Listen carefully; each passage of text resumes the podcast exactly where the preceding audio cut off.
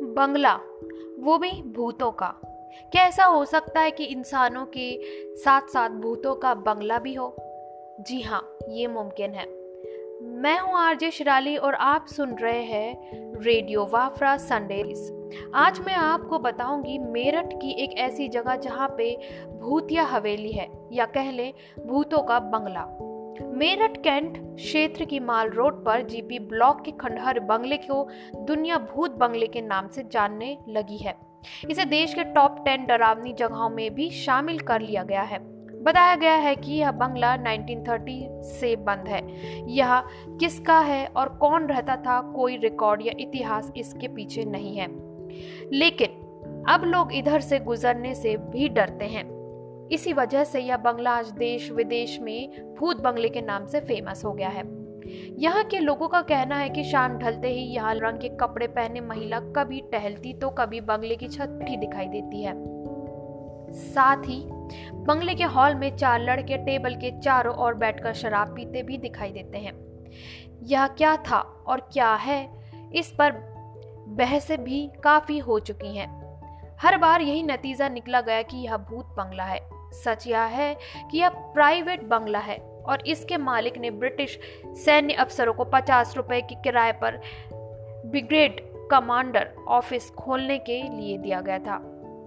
यह किराया समय के साथ बढ़कर साठ रुपए कर दिया गया। इस समय यह बंगला बंद है और मालिक ने करीब साल पहले मुख्य गेट पर ताला लगवा दिया है। यह ओल्ड ग्रांट बंगला है। बंगला number triple one A B C व डी चार भागों में विभाजित है।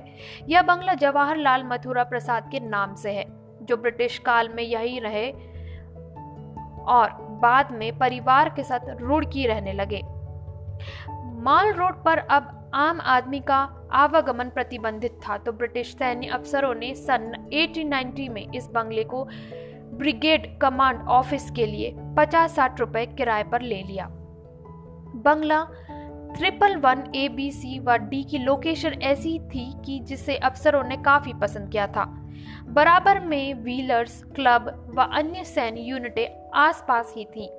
ब्रिटिश काल से अब तक भी मेरठ कैंट सेना का मुख्य केंद्र है। तब बाहर की सैन्य यूनिटों से भी ब्रिटिश अफसर आकर मीटिंग करके रणनीति तैयार किया करते थे। लेकिन इसके बाद जो नतीजा है वो हम सबको पता है कि ये बंगला में कोई अंदर नहीं जा सकता। केवल हम बाहर से अंदर के भूतों का नज़ारा देख सकते हैं। या तो वो लाल कपड़े पहनी हुई औरत, या तो मेज पर चार शराब पीते हुए आदमी। मैं आपसे विदा लेती हूँ, फिर मिलती हूँ। सुनते रहिए सनी स्टोरीज़